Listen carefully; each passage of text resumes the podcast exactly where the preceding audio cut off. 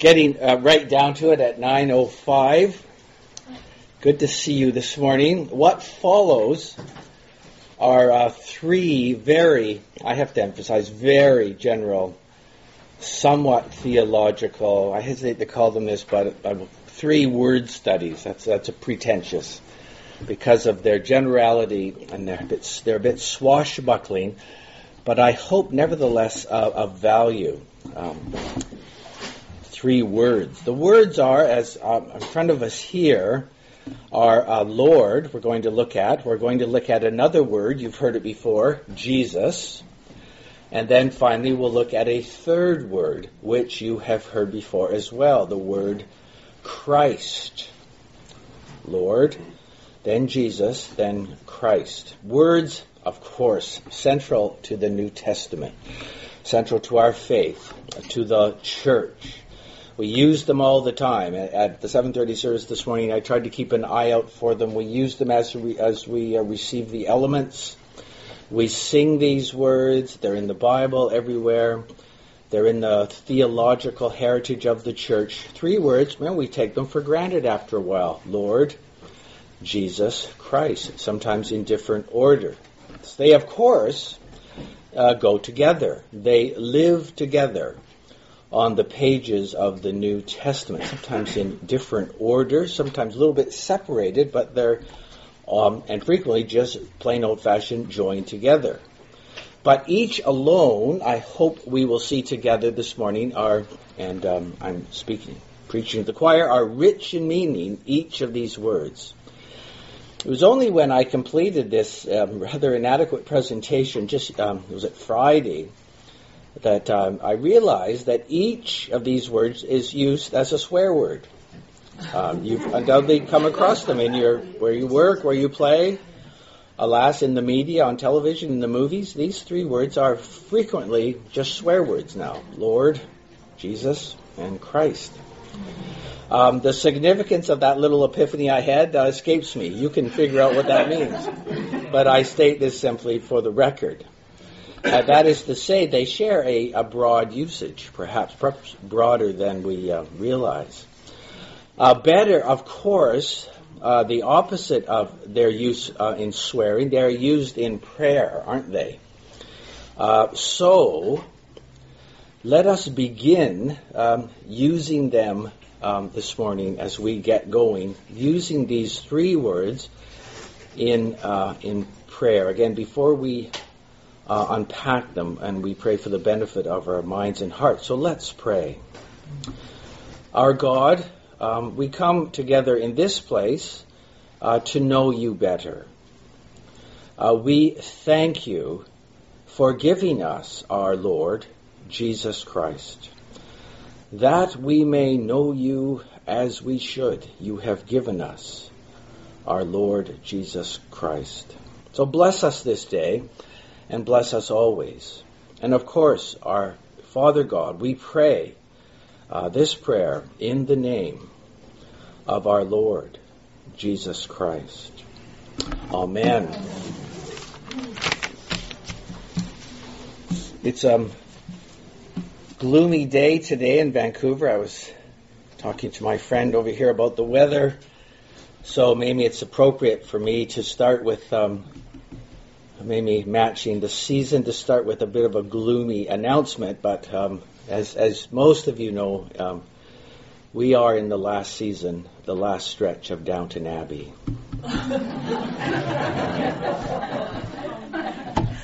there it is. For some, this is uh, quite sad, I know. Uh, for others, maybe this is uh, good news. I don't know. You're tired of hearing about that TV show, which I never watch. Indifference is another response. But you'll agree, it's quite a phenom, as they say, Downton Abbey. A, por- a portrayal, of course, as we all know, of another world, another time. Folks who look like us, um, um, sort of, they speak our language, if English is your first language, um, and yet everything is quite, quite different, you will recall if you've seen that show. Expected courtesies characterize this world And that because in that world, point out the obvious, rank and position and inheritance are crucially defining. Uh, always recognition of order is called for in the Downton Abbey world, a, recon- a recognition which reinforces the order, of course, courtesy. The curtsy itself uh, mean much. Quite a world, Downton Abbey. When I was a boy, like us, some of you here today, I'm sure, I dreamed uh, I put my little boy heart on, on display here. I dreamed of hockey superstar status. And tonight's first star, Harvey, I remember dreaming. And they didn't they didn't even have to mention my last name. It was a great one. there it was. Never, never, never, never, as I recall, did I announce to anyone, Mom, when I grow up I want to be head butler. You know, that's the job I'm after. Alas, the world is the world, and there is, you find this out as you grow up, there is an upstairs and there is a downstairs, always in this world. The world is the world that seems to never change. And at the top of the heights of the Downton Abbey world, there is the famous Earl, as you recall that show, Lord Grantham. What a fellow. A man who knows adversity and challenge but has managed his way through it all, as, as you know, who those of you who watch this show, with some help. He's got through life from a well-to-do wife and his very interesting daughters. Quite a world, the Downton Abbey world. There would appear to be not much at all in common between this Downton world and the world of the New Testament. Edwardian gentlemen and Pharisees what would they have in common? Well, maybe a bit. Uh, we won't explore that today. Ever so different, these worlds. It's amazing that in this one world in which we live, there are so many different worlds. We take that for granted. But at least they share one thing. Both worlds use and take seriously a word like, a word like you know what's coming, a word like Lord. A Lord lives in the Downton Abbey world very significantly. Lord Grantham. We this morning in this place talk about, sing about, have in our liturgies, have in our pondering of the gospel, have in the scriptures another Lord, the Lord Jesus. Lord. It's a very significant wor- uh, word in the New Testament world. It's much less a significant word in our world, sort of half, mostly disappeared. Lord Grantham or Lord Jesus. In Paul's letters, won't do too much too much of this kind of thing today. I find it, it grows tedious pretty quickly. But it is interesting to note that in Paul's letters, the word Lord appears well over 200 times, something like 230, I think it is, in that range. Um, Paul's letters, the word Lord is there all the time. Lord, a crucial word, almost certainly, uh, in Paul's whole mindset. It has been well said by uh, our absent friend Jim Packer, and I, am sure he said it at, at, Learners Exchange on occasion, that when it comes to the uh, New Testament, we don't count words, rather we weigh them, which is a very wise thing uh, for Jim to remind us of. But I'm sure he would agree, 200 uses and more speaks for itself. Lord does appear, surely it is a weighty word Indeed, it is a weighty word for sure for the apostle. He says over and over and over again in his uh, uh, writings, and other authors in the New Testament do it as well, of course. Paul uses, and they all use, and Paul the most, this word, Lord. Therefore, surely for lovers of the Bible, I take it you are that. Uh, for lovers of the New Testament, here is a word well worth pondering, slowing down, if you will, and just looking at a word. Forgive another mention of Downton, but just to point out again, something very often. When, when I hear the that word Downton, in a very real sense, it the word you'll you'll agree with me. You know exactly what I mean. It goes off in the mind. It lives in. I'm, Jim likes to uh, say this too. It's the kind of thing that scholars say. Words all live in a, a semantic field. Not pretentious, semant because it words words don't just sit idly on a page; they kind of dazzle with other with uh, um, implied references. A, a, whole history is in a word. Downton. I say that word, and well, that structure of a building. I can see it right away. Downton. Maybe that's what uh, happens, or those grounds around the building. Or stately rooms in the building, glittering formal attire, uh, an efficiency of service in the downtown downstairs part of this uh, big building. There's order implied by the word Downty, uh, Downton. Also intrigue when you think of the stories associated with that uh, fictional building. So much is in a word. Words, especially crucial words, are like that, aren't they? It's interesting. It's good to remember the obvious again. Words, they carry worlds inside of them.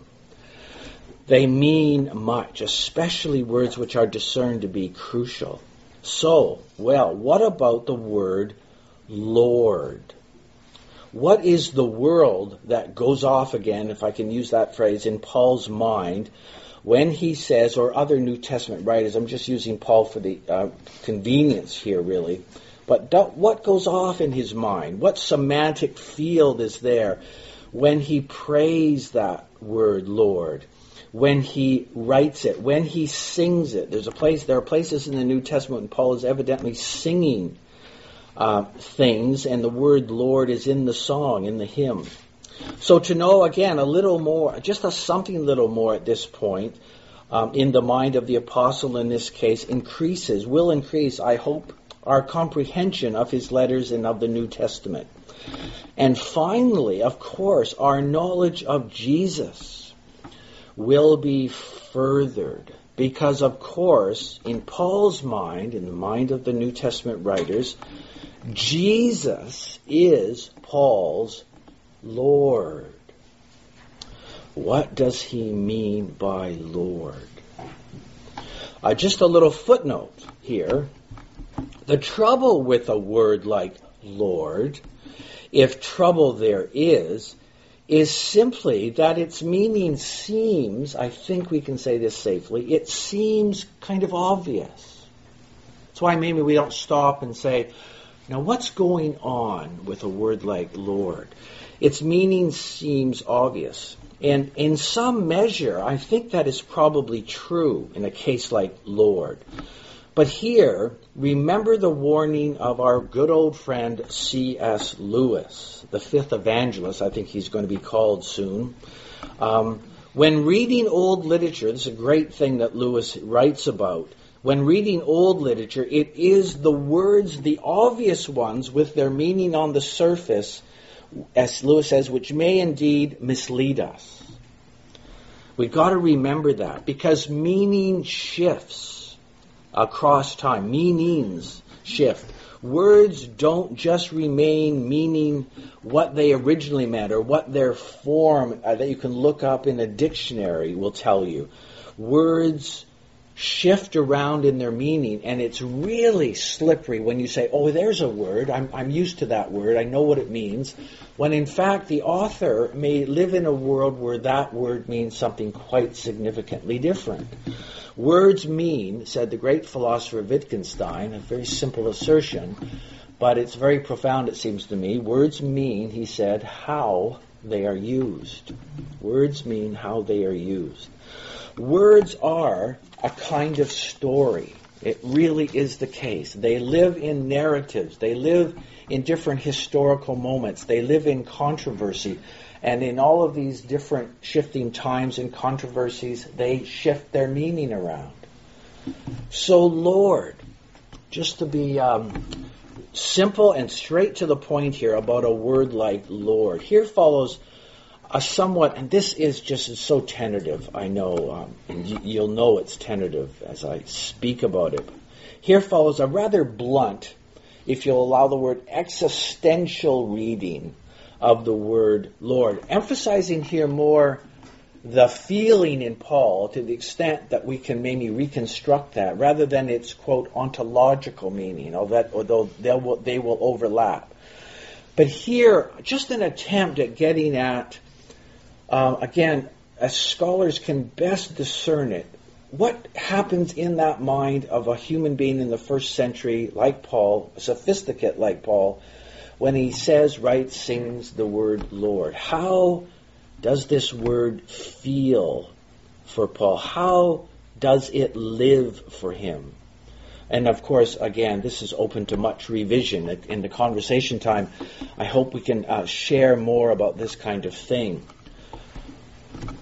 Again, going right to the super obvious, but again, you have to do this when you zero in on a word. Paul almost always when he says Lord, not always, always, but almost always when he says Lord, means, again, this is so obvious, but again, I love noting the obvious. Paul means when he says Lord, he means Jesus as divine presence. When Paul says Lord, he means Jesus, the divine presence, that he never is away from. Jesus, the divine presence. Therefore, this divine presence, again, I try to think of Paul feeling these things, maybe when he was alone, when he was lonely, when he was at prayer. Therefore, this divine presence possesses invincible authority over me. Why invincible? Well, why unchallengeable? Because divine means something unthinkable, just simply beyond all of our comprehension. It's intelligible in its incomprehensibility, if you will. Uh, divine means uncreated. Jesus, the divine presence, always has been, always will be. He is eternal. Uh, he possesses perfect knowledge of me as I think of him, and he therefore has he has perfect authority over me. Jesus, the Lord, the divine presence. Paul would not say that idly. He would think and feel it at the same time.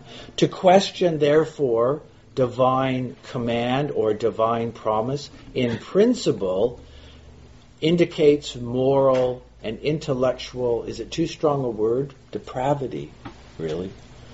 Or a mind on the way to that. This presence, again, I try to, Paul feels this as he says, Lord, this presence is the giver of your existence. You exist right now because this divine presence wills you to exist. It will, this presence, give you at your end, we can call it this as Christians, the divine presence will give you the gift of your death. He decides when you will die. He gives you your existence, your beginning, He gives you your death. And this divine presence, Paul felt this surely, uh, it comes through in his letters, this divine presence sustains along life's way. This divine presence bears care for you. Paul would put it obviously in the first person. Cares, bears care for me. Therefore, again, in principle, care or anxiety for yourself in any form is a form of spiritual and moral failure. He bears all the care for your existence. You are to bear none of it. And closely related to that, therefore, this would be very real in Paul's mind. You feel it in his letters for sure. To be a slave, to be a servant of this divine presence is one's highest dignity and honor. Paul would be a very self confident man, it's been said. I think he was. I'm a servant of Jesus, the Lord, the divine presence in which we all live. This is the highest honor a human being can know. This Lord is the Lord of all lesser authorities.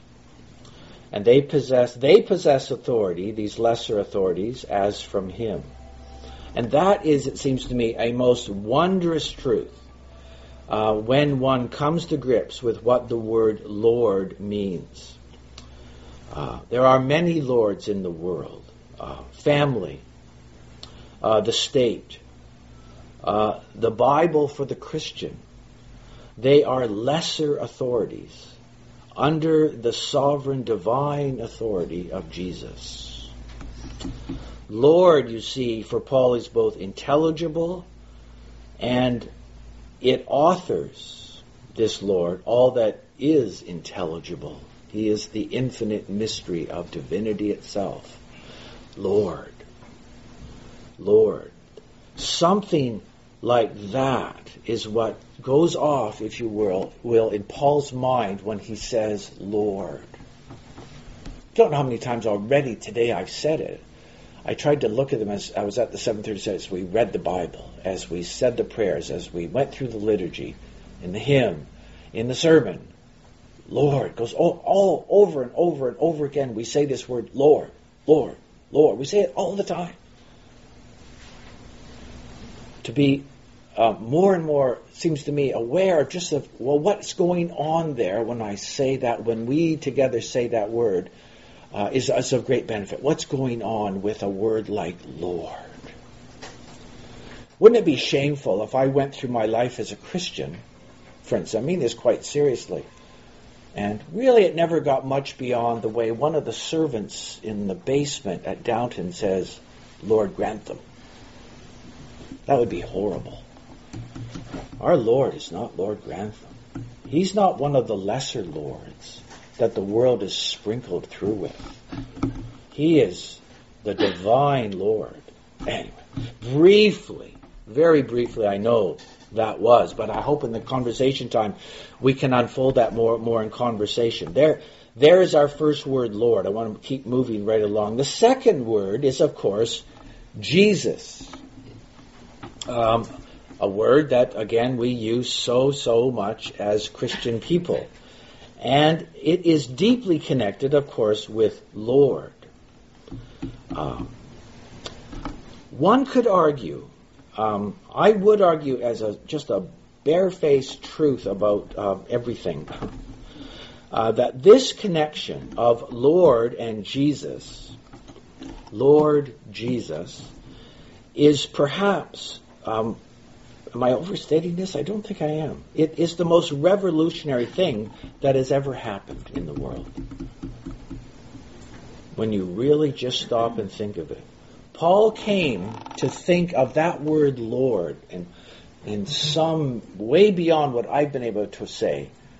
And he connected it with Jesus.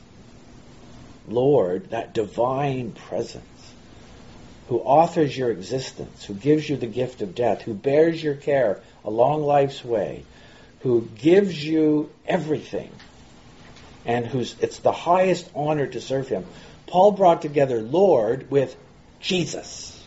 Lord Jesus. It is the most revolutionary thing that has ever happened. It has so far transformed the world in many ways, largely hidden from us. Um, to put it in a straightforward way, to understand Lord as somehow connected or defined by Jesus is, I think, the chief difficulty of the Christian life, really. Um, it creates um, the never ending paradoxes and transformation that the Christian mystery has introduced into the world. This, again, set of two words, Lord Jesus, has, in, by, the, by their being put together, has transformed the meaning of many, many words in our language. They've been a powerful influence shaping what other words meant in the past. They, they have a kind of judging power. I have felt again the strangeness of um, Lord Jesus um, in reading, uh, with apologies to some people, but here I go again, as some people will say about me.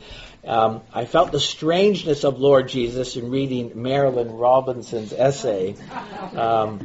In her recent book of essays, Son of Adam, Son of Man, the name of one of her essays in that book, Son of Adam, Son of Man. Again, um, uh, a magnificent contribution to her recent book of essays. Novelists notice things. Uh, that's part of their business, I suppose. Um, artists notice things. That's part of their business. That's why we pay attention to them. When the novelist is a genius, as I'm sure this uh, uh, woman is, the noting becomes, it seems to me, just remarkable. Um, it's um, Paul, as we said earlier, does sing about the Lord Jesus. Never so profoundly than he does, does he sing about Paul, about Jesus, than in Philippians chapter 2, verses 5 through 11. You know that passage. Though he was in the form of God, he speaks about Jesus Paul, of course, as you know. Though he was in the form of God, yet he did not hold on to this equality with God, but he emptied himself and took the form of a servant. And being found in human form, he became a servant unto death, even death on a cross. You know that whole passage, Paul continues. We know, yes, we do know this passage. It's a song almost for sure that the earliest, earliest Christians sang, and Paul is quoting. Outside chance, Paul wrote it himself. This passage in Philippians is a song, almost for sure, that the earliest, earliest Christians sang about Jesus. Just think about it. But Christians remembered Jesus, apparently, for sure, in another kind of register, in another key, if you will. In this regard, this novelist artist, uh, Marilynne Robinson, thinks about, for instance, Matthew and Luke, and thinks about the fact that in Matthew and Luke, they record genealogies about this Jesus. This is remarkable. See the oddness, if you will, of early Christian remembering about this Jesus. He who was in the form of God, they sing together. Just think about that. He who was in the form of God. He had a genealogy, the gospel writers remember. Now, there is something to note. I've never noted that, or just put those two simple ideas together. When did one who was in the form of God have a genealogy? How do you put that together? Here is a very strange Lord Jesus, for sure. Were these genealogies, as they um, are recorded again by Matthew and Luke, were they remembered, um, the novelist asks herself, with a degree of irony? Perhaps they were. They remembered that the one who was in the form of God, who emptied himself of his godness, if you will, took the form of a servant, he also he had a genealogy. He, he came from a human line, as the earliest, again, Christians will remember him. The church, of course, fully noted this wild nature of these New Testament assertions about Jesus and decided, if you will, not to change a word of what they were looking at, but to summarize it all by saying, well, in the case of one famous document, just we'll summarize it all in four words. And so, very often when you come to church, the church tells us to say this very God, very man. Got it? There it is. It's all solved. Yeah. You know, that's that's a, a, the chief sign for me that Nicaea is a faithful witness. Now, it's been said the creeds were written as a guide to Bible reading. So you read the Bible and you come across Philippians 2 5 to 11. He who was in the form of God, okay, we're worshiping Jesus as God. And then you turn, and then you turn over another page, you come to Luke or Matthew, and you're reading about his genealogy. Well, you see, that's because he's very man, but he's also very God. And so we say it in the creed. Well, there you go. Nice to come to Learners Exchange and get this all straightened out. And it makes matters a bit worse, I suppose, with, with some irony when we are reminded that, uh, as we are by many people, that uh, Jesus was a very, very common name among the Jews of first century Palestine. Um, there were Jesuses all over the place amongst the Jews. This one is Lord. This one is Lord. Saying that about him is meant to give us pause. Lifelong pause, in fact. This, you see, changes everything. It changes everything. Especially, I think we can say, going right to the heart of it, I would think, it changes even what we are called to love. Mm. What do we love in the world? If Downton uh, Abbey is a world of high courtesy and honor, well, here is our world of high courtesy and honor. What do we hold in the highest regard? What do we love? What do we love? Richard Bauckham is uh, simple and profound about these kinds of things. The concept of idolatry, if I may just raise the idea of idolatry this uh, right, right, here, we had it brilliantly talked about at the 7:30 service this morning. We were talk, talking this morning about uh, money as a form of idolatry. Sh- surely it is. Um, an idol is something that we love, to put it uh, as simply as you can put it. It's a particular kind of thing that we love. The concept of idolatry, says Richard Bauckham, is a biblical theological concept unavailable to a secular society. And that is having devastating uh, consequences in our world. The result is, again, just devastating. False lords, false forms of transcendence proliferate amongst us. Uh, they're out there galore these days. Creatures, idols, cannot bear the weight put on them by treating them as divine. Ah, there it is. We abound again in lords, do we not? Even naming them at times causes controversy, even in the church. There are some things which I think are okay to love. And I may have a Christian sister or brother who will come alongside me on occasion and say, Maybe not. Maybe you should think again about that little commitment you have to something. Idols are subtle and they work their way into our lives.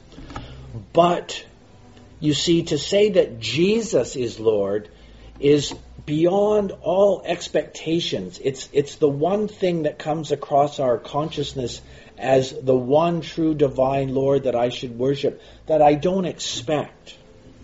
Yeah. Mm. Is not Paul completely aware of this when he says to the Corinthians, No one can say Jesus is Lord except by the Holy Spirit?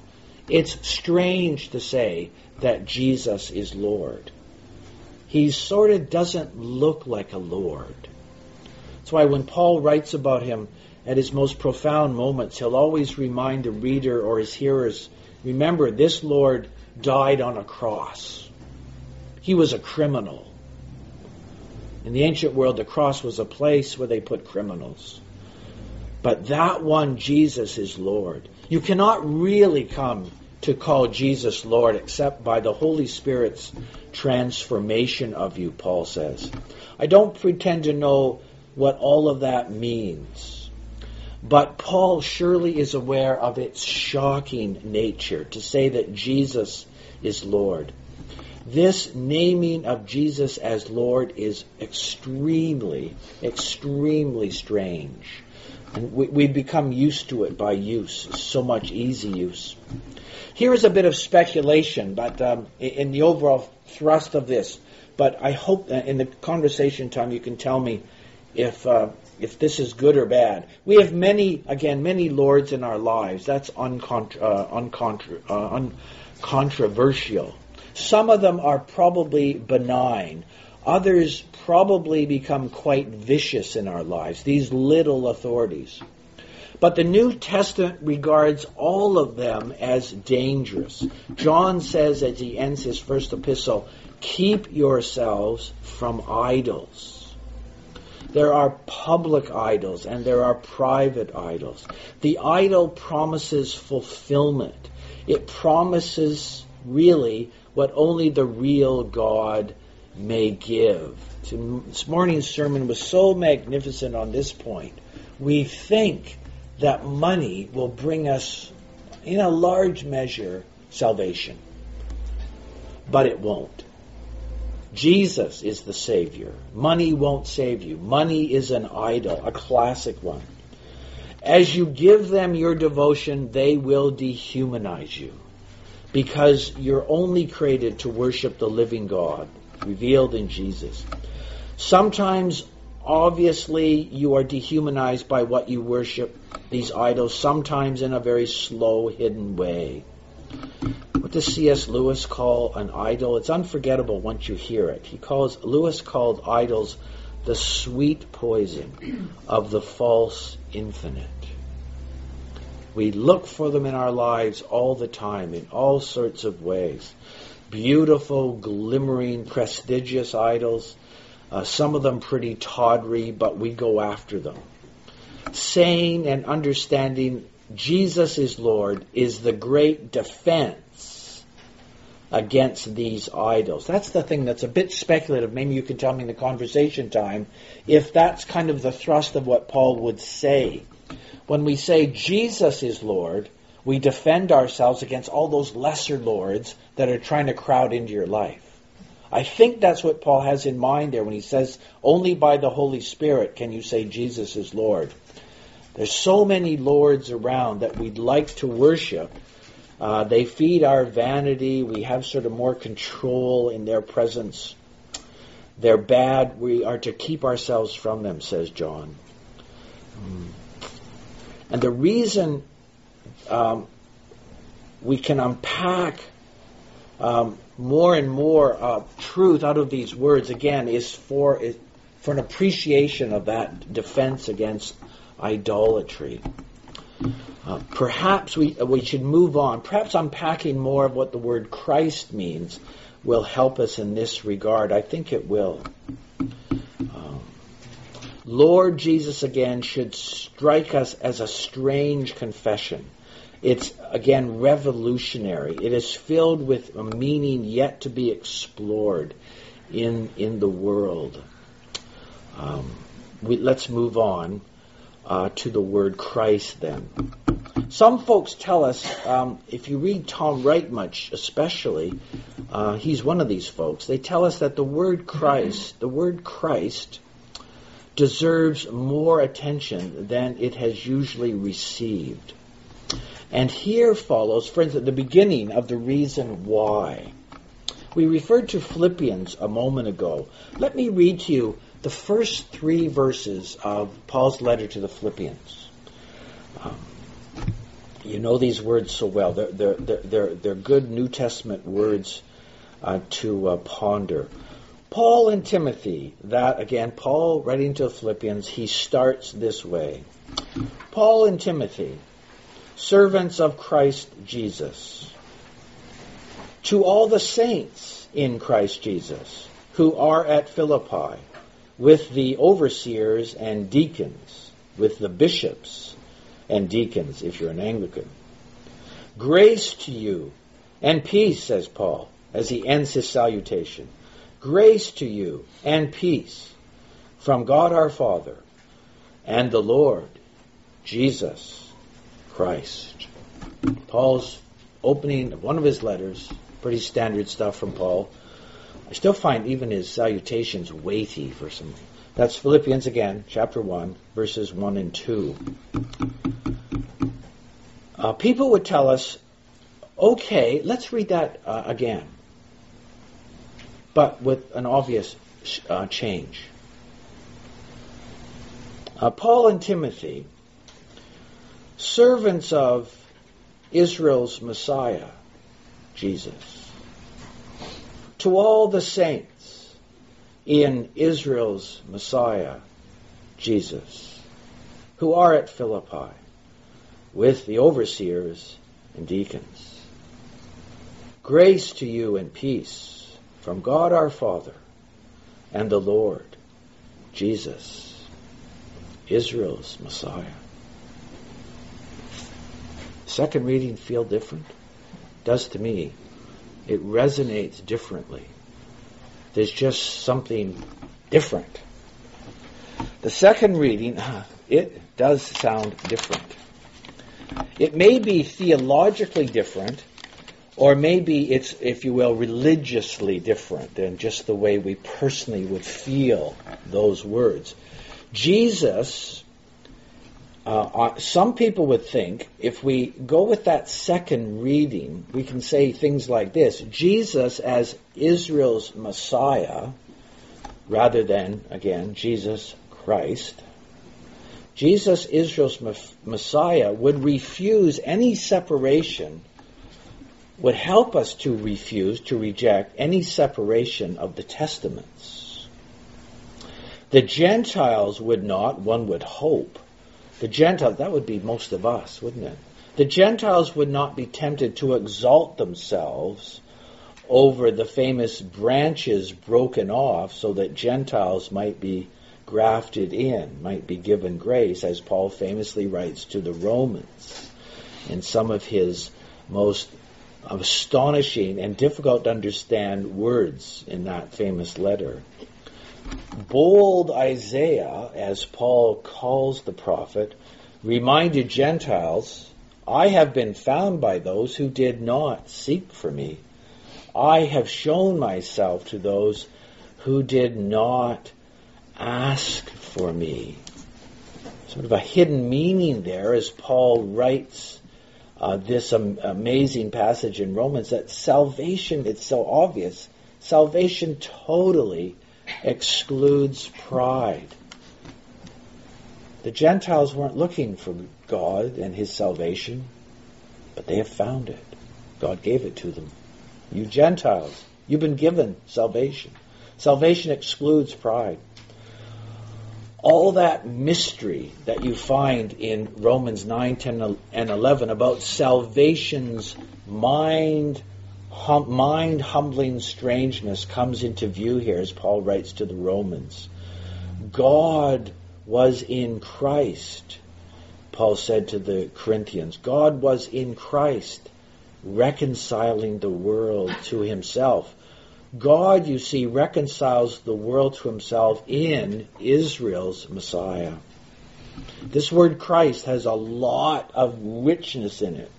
Why do we worship idols, therefore, again? False, why do we worship false gods? Why do we drink, as Lewis calls the, calls the idol, a sweet poison? Well, it's not too easy to answer, and any answer may sound arrogant the know it all Christian lecturing the world about its foolish sinfulness. Idols, at least in part, do they not? They, they feed our sense of uniqueness. I choose the idols that I worship. It's not a real divine presence that gives me life and death. These idols that I worship are sort of under my control. They're my set. I set them apart for my worship even after Gentiles are saved by grace, they may look down on somebody. This is what Paul is talking about when he writes to the Romans. Just thinking falsely about God, which that represents, as Paul writes to uh, Gentiles in Rome, is a kind of a root to a kind of idolatry. The idolatry of uh, my group, my crowd, we Gentiles. Those Jews have blown it. God is now getting rid of them. We're the saved ones. Paul says to think like that is to totally un- misunderstand. For instance, a word like Christ, for instance. You may turn Jesus into Mr. Christ rather than Israel's Messiah. It's a root to a kind of um, idolatry. I, uh, idolatry. I find this topic uh, difficult. I want your feedback for sure. This um, after all, I may be distorting what idolatry is, but I think it's an idolatry to uh, exalt your group over um, over another.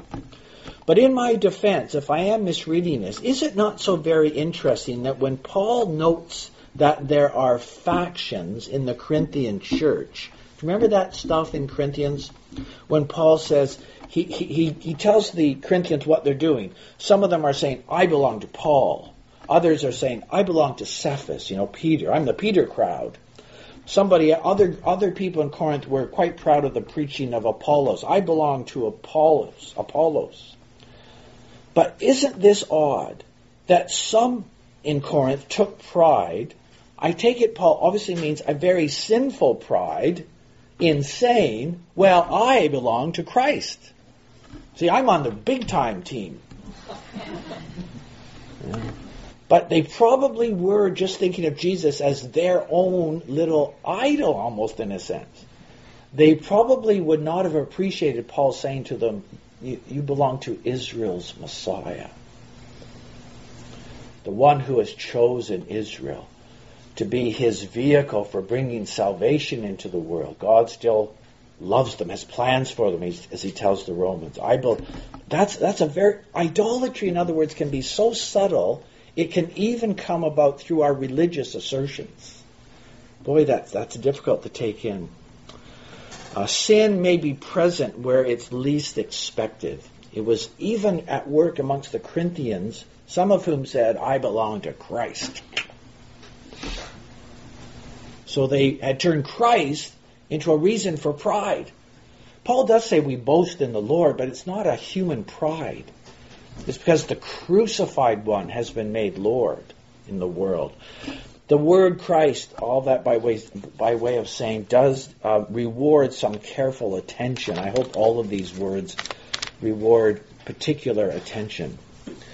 Um, I hope looking at these uh, three words is, again, of some benefit. They, of course, they are together words. Uh, Lord Jesus Christ. Sometimes on Paul's page or in other places in the New Testament, you do come across them a bit isolated, but usually they're crowded together. And uh, often they do just come together. Uh, and for good reason. This morning I received the communion, and each of the pers- persons giving me the communion element said to me, Here's the body of the Lord Jesus Christ. And the next person said, Here's the blood of the Lord Jesus Christ. Uh, the whole mystery of Lord Jesus Christ comes to me in some mystery in bread and wine. Uh, the church enacts the gospel again. What a mystery these words carry. They, uh, uh so they are together words. Lord, as I conclude, high and majestic, I am the high and lofty one says the God of Israel. And Jesus says, Come to me. I am meek and lowly of heart. Yes, the prophet saw that so clearly. The high and lofty one, he dwells with those who are lowly. And somehow Isaiah saw that these two mysteries came together in the suffering servant. Israel's God returning to Zion as Israel's Messiah is the one we call Christ. The high and the lofty one came into the world meek and lowly to save us. Very God and very man. What a mystery these words bring together. Um, these may be these words may be the strangest the strangest group of three words ever living together in speech and on a page together. Lord Jesus Christ, Lord Jesus, Israel's Messiah. All of it in these three words, the whole mystery of who we are, where we're going, how God is saving us. The divine Lord of infinite authority, the lowly one, the dying servant, Israel's Messiah. He comes to us uh, uh, to save us.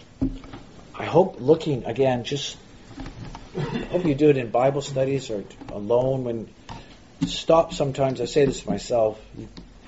People know more about these things than I. You stop and just say, what, what is that word doing? How, does that resonate? What can I learn from that one word? Sometimes it's a bit awkward. You need a, a surrounding narrative. You need context, of course, but you try and zero in just on a word and see what it can give you. I think it's uh, it's uh, it's a benefit to do that. I sure hope it is. Uh, that was a swashbuckling uh, race through these three words. I appreciate your patience. And if I, um, before we have good time for questions and answers, let me conclude with a prayer before we do that. Our Lord, we thank you that you have come to us. We thank you for that all the riches of wisdom are in you, Lord, and help us to attend to these riches as best we can as uh, your Spirit unfolds to us the mystery of the gospel. Lord, uh, teach us, make us teachable. Our Father God, we pray in the name of uh, our Lord Jesus Christ, in the power of His Spirit in us. Amen.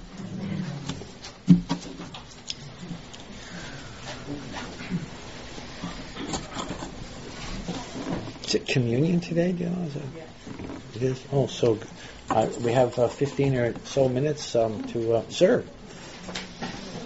Morning. Um, I'm glad Alexandra's uh,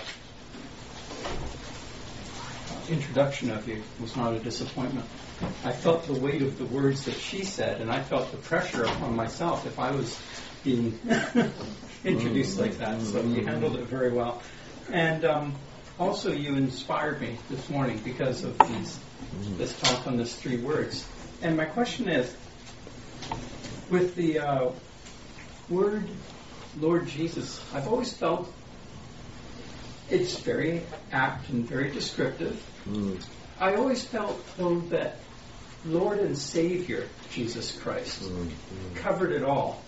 And mm-hmm. I, I really felt the protection of the Lord and Savior Jesus Christ, especially when Jehovah Witnesses come to the door and you say, let's pray, not to the Lord Jesus, because that won't scare them, but you say, Lord and Savior Jesus Christ. Mm. And I was just curious, with the word Savior, was it something that was used in the past, like in our English past that you know of, or is it something that was dropped and not as mm. common? Because we Mm. we use it, but it doesn't seem as common as Lord. And there's so many Lords, like you said. Yeah, yeah. So I was just curious about yeah.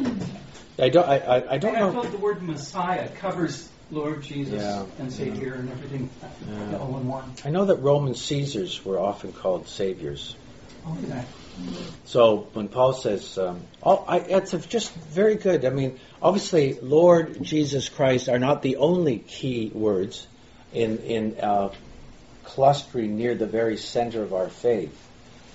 Uh, how about uh, reconciler? Uh, there's other really, but uh, so I, I, so the word savior is there, but I think it's it. I think you're right to know it's less frequent. I think I don't know the numbers.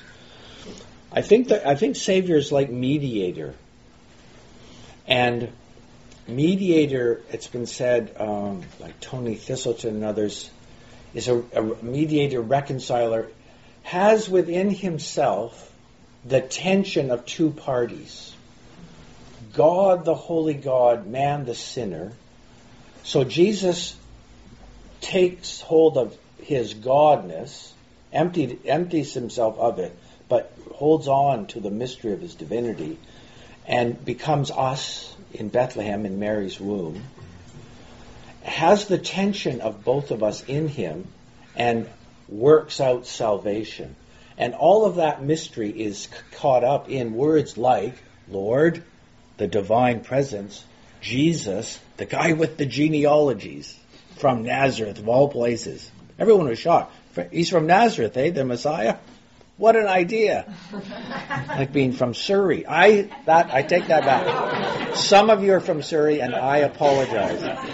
But you know, it's just he's not supposed to come from Nazareth. He's a nobody. So the reconciling savingness of Jesus, which you rightly point out, I think are hidden away in those two words, Lord Jesus.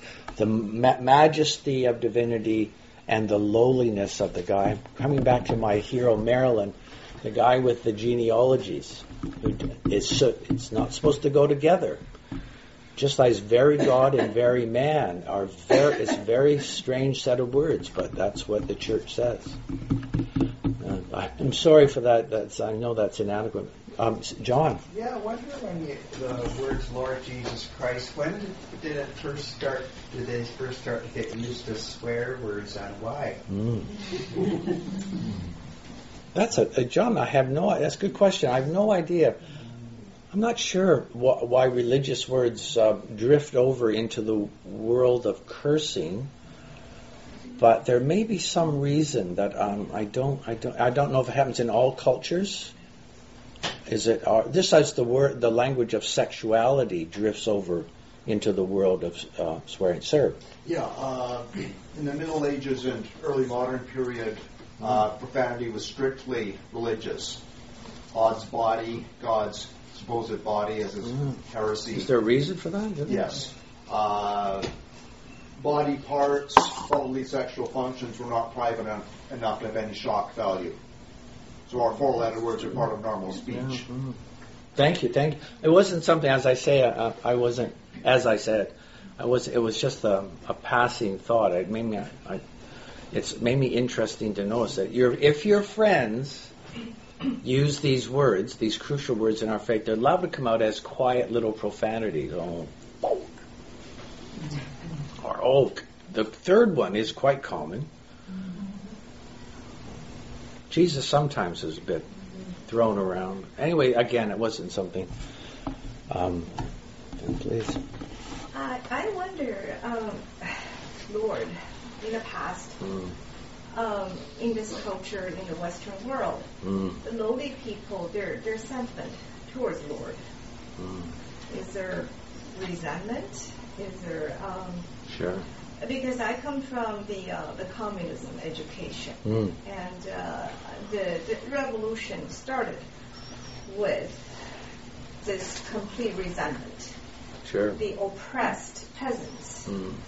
You know, this because of the Lord that is that is all greedy, that is all um, oppressive um, uh, to you know to the, yeah. the, low class cannot stand it anymore. This is what yeah, yeah, So this is also why I always have a difficult time to read the Chinese Bible because this word of Lord yeah. remind me what is that that feeling. no, I appreciate that very much. I, I inadequately tried to bring that out with the rather sorry the lame Downton Abbey talk. But it is a bit of an antique word in our culture now, and it puts religion. On, we're already on our uh, back on our heels when our at the center of our language we have to invoke a Lord because it's an old-fashioned word. Like it still hangs around the Downton Abbey word and Sunday nights on PBS. Lord Grantham. It's interesting that he's he's a common the time. Yes, he's both pathetic, Lord Grantham, and he does, I guess, he's so pathetic, it's hard to feel a lot of resentment to him. He's a lord who's getting bashed around by uh, Edwardian culture as his world is starting to fall apart. So lords are old fashioned, like you say. Lords are kind of um, uh, sort of they don't resonate easily in, with our mind. We think of them as uh, either. Um, in uh, someone um, pointed out the other day that in Pullman's um, children's stories. This, this writer who, who writes quite explicitly, I'm told, to attack C.S. Lewis's Narnia books. He hates Narnia, hates C.S. Lewis's Narnia books. So whenever Pullman refers to uh, a God uh, presence with deep sneering irony, apparently, he puts this in front of children. Uh, uh that God presence is called the authority. You know, in other words, the oppressor, the bully, the idiotic presence that you'd like to get rid of so that you can be free and fully human. You got to get rid of lords so that you can have a decent life.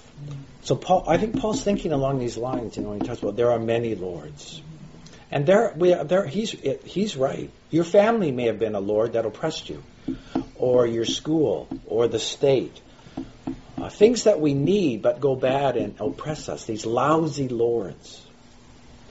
So Paul, well, I think Paul is quite aware that when he says Lord Jesus, he's revolutionizing the world. That is a revolutionary thing to say. This lowly nobody from Nazareth, who was crucified on a cross, is the Lord. Oh, how it reveals the falseness of the phony lords. If they had known what, why did they crucify, Paul says in, in rhetorical language, why did they crucify the Lord of glory? That's how wrong our lords are. They killed the Lord of glory who died for them. It's also utterly revolutionary. He's in the midst of his enemies, dying for his enemies. Who ever heard of a Lord in Rome doing that? The dying Messiah who dies, he dies praying for his enemies. This is an utterly revolutionary. I know in my life I haven't caught up to it. I want to be I want to put myself forward in the world as a somebody. And in my case, at my age, it's utterly pathetic. I'm, I'm, I'm, just, I'm like, I'm getting to be like Lord Grantham. I'm sort of losing. I had to marry a rich American to bail out the estate. I mean, things are starting to go bad for the Lord. you know, he's, he is presented as quite an ironic Lord, isn't he? Anyway, thank you for that. I'm, I'm babbling on.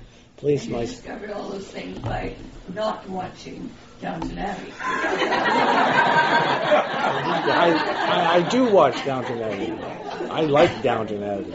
I, want to go back to the Savior thing that this gentleman was mentioning. Uh, but another attachment to the Mm. word Lord, Mm. I guess, um, is well substantiated by Scripture, or by history actually, uh, is somebody whose authority you accept. Mm, Now, with the Vikings, the Earl may have been elected, but after that, Mm. you accepted his authority, Mm, mm. and you knelt down to prove that you were doing it. Yeah. mm, Under the feudal system, it was a, you know, give and take. You accept my authority, I will protect you with my knights. Yeah, yeah, right. But it also became institutionalized over time, which I think is what China may have gotten into. Yeah, sure. Because the people whose authority was imposed upon you acted like lords, even though they despised the word. Yeah, You yeah, know? yeah. But even Jesus said this Mm. Don't call me Lord unless you are doing the things I want you to do. Mm-hmm, mm-hmm, sure. And he made that point at least twice in the New Testament. So it did carry that connotation even in his time. Yeah, there's challenge there, yes. Yeah, I think the word Christ, being the anointed one, was Mm. something that other people recognized in Mm. him. But Mm. Savior didn't actually happen until he sacrificed for us. Mm-hmm, mm. So it wasn't a title he had throughout his life. Yeah, that's right. That's right. It's it's over and over again. You come across these three words seem to leap out, don't they? Yeah. But uh, yes. Oh, just, we're told, uh, commanded not to take the Lord's name in vain, so Mm. it's a taboo, or it's not a Christian word to use, but you know, it says Mm, mm. uh, it's forbidden, so that makes Mm, it mm. more tempting to do it. Yeah, yeah, yeah. Especially, I mean, this is so of- often pointed out, but so I, I stayed away from it today. But you, you know the story. Just, just I, I tried to rehearse it for my own benefit. Paul's very much aware this word Lord is um, a couple hundred years before Paul was born. Uh, some Hebrew guys, smart guys, got together and said, "Let's translate the Hebrew scriptures into Greek." Uh, this, and that's where we get the Septuagint. It stands for 70 because the story, it's a lovely story. There were 70 guys who did it. Who knows who did how many? And so they came across, in, in Hebrew, of course, they're looking at the famous word Yahweh, uh, which is, uh, you know, it's connected with Moses meeting God in the desert. Who are you? I am who I am. And it's all that. There's a mystery amongst the Jews about how to even refer to God. So the translators go, in Greek, they say, let's go with Lord as a kind of honoring word, which always has that word Yahweh, so to speak, behind it. I find Bruce Waltke is uh, um, very moving when he talks about this. When you read the Psalms, he, he, he talks about this a lot. When you come across over and over again, we have the word Lord in the Psalter. You should think that just sort of in a word, I'm not sure if this is his metaphor, but it's mine. Behind the word Lord is that mystery I am who I am. The Lord is my shepherd. I am who I am is my shepherd, is the quiet resonance behind Lord. And in Paul's mind, I'm sure that's always there. When he says Lord Jesus, he is confessing, oh, the majesty of Jesus. He is divine. He is uncreated mystery. Come amongst us. And that's in his uh, in his uh, in his mind, so that words can have so much texture and resonance, and I think teaching power. Can they not? I was very moved by Richard Bauckham, the great New Testament scholar. This past summer, I sat in on his course. He said personally, just I wish he'd expand on this. He just said personally that he, personally himself, never says the divine name. He, he, he thinks it should be reverenced. We should be grateful for this word, Lord. It's sort of it's a reverence word. Or we should talk about heaven did this in my life, or you know, uh, rather than going on and on and on with the, the the Lord's saying His name or saying the word God too casually. I think I think there's wisdom in that. Maybe I'm completely wrong. Maybe in the Christian dispensation we don't need that. But I kind of think sometimes I we ramble on too easily about the Lord. I just wanted to respond to Shinshin's question again because I, I thought I really liked your imagery of Downton Abbey, even though I don't watch it. I really don't watch it. Um, because I really don't have a TV, but. Um, That's where. I'll, yeah, well, the joy of the Yeah. internet. I, that's why- yeah, you, there are sneaky ways of getting at it. You know. Um, Yeah. But one of the, one of the things that I, I just really like is the extreme contrasts. So Mm. you know, the Lord, the traditional Lord that Mm. we grew up with, that model was was so false, an oppressor who put himself up, Mm. as opposed to you know exactly the opposite, true Lord, our Lord, Mm. who humbled himself Mm. and who loves us and who who sacrificed for us as opposed to that complete Yeah. contrast of us sacrificing. Mm. But but then the other the other contrast that I really really liked was the fact that we choose to serve Him. We're not told He is our Lord. We're born on His land. We will serve Him. But Mm. we choose to sacrifice and to live our lives for Him. Mm. And I Yeah. find that really helpful because again it, it highlights what you say is the Mm. the complete unworldliness of our faith in, in Lord and Master.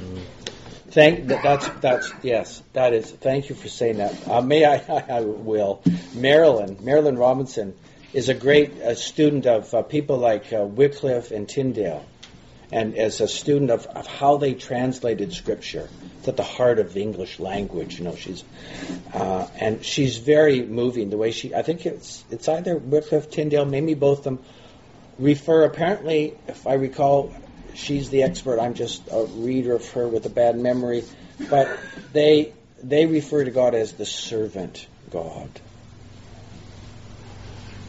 that is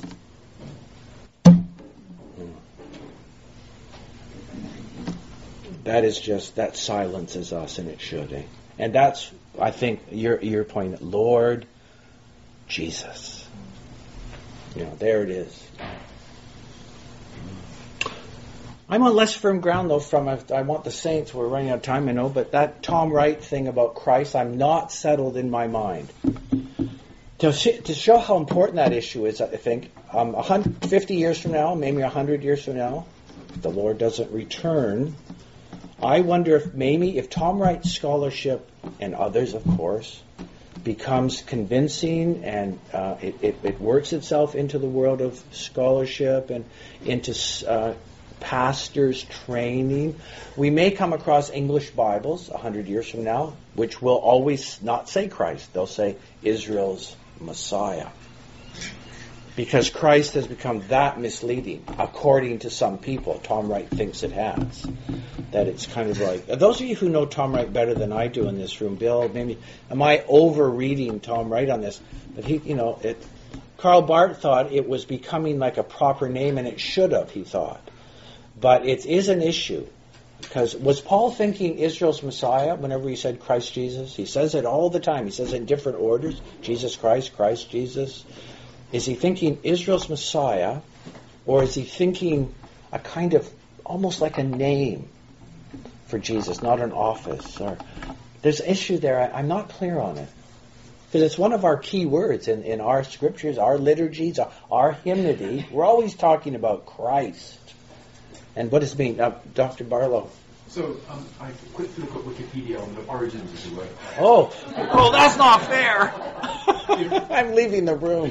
I thought you were looking up Downton Abbey facts.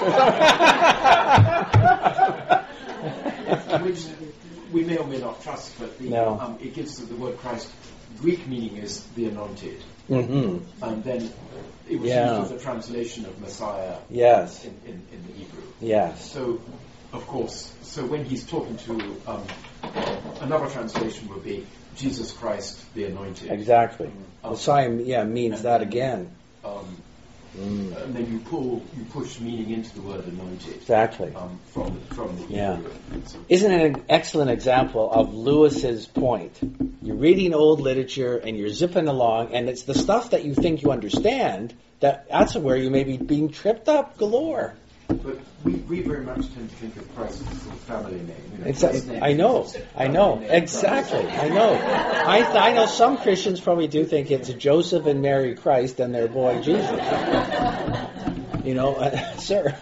I think you've made a good case that uh, the word Lord just does not work. It says a lot to me that you uh, you reached back to a TV account of kind of a failing aristocracy, and Mm. ultimately that's as Sheila was pointing out. Uh, she gave a little bit of a uh, Yeah. an historical stretch. It's, Sure, it's sure. kind of a feudal word.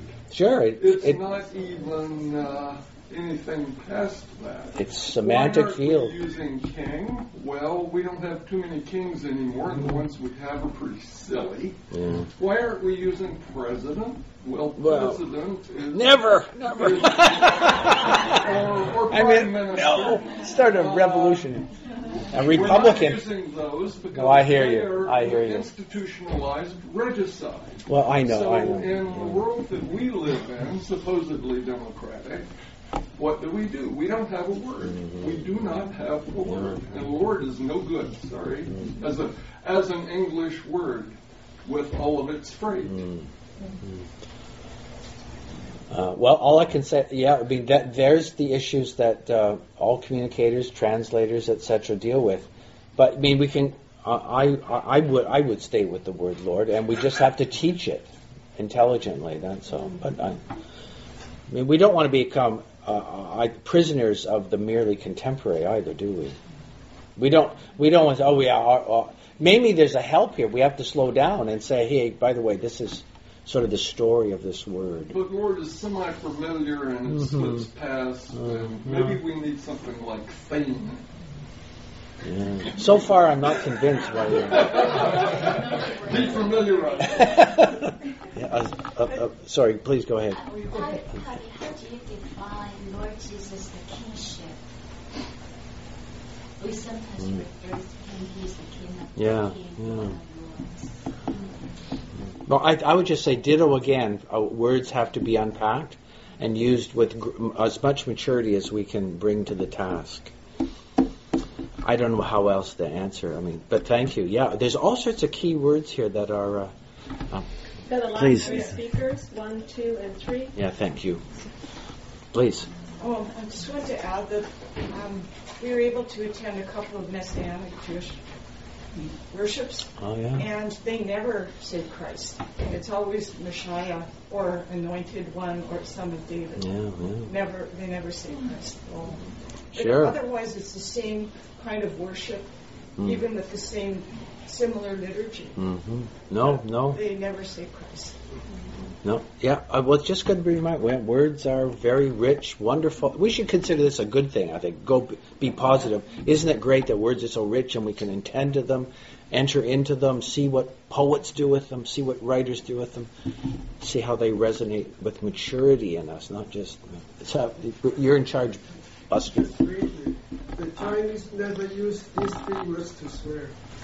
Thank you. Thank you. Yeah, there's many admirable things about Chinese culture. Thank you very much. Yeah. Uh, and and, and Um, Well, I agree with what Joe said. I don't think this is only a contemporary problem. I think it was even a problem in Jesus' day. Because he said, the kings of the Gentiles lorded over them. Exactly. And you must not be like them. You must be a servant. And Why didn't you give this talk? That was that's brilliant. That's brilliant. Thank you. he was redefining the word. Exa- I- that's exactly what I was trying. And you said it in about one sentence. you, oh my, I thought it was you. It was very good. We got brilliant people here in row one here.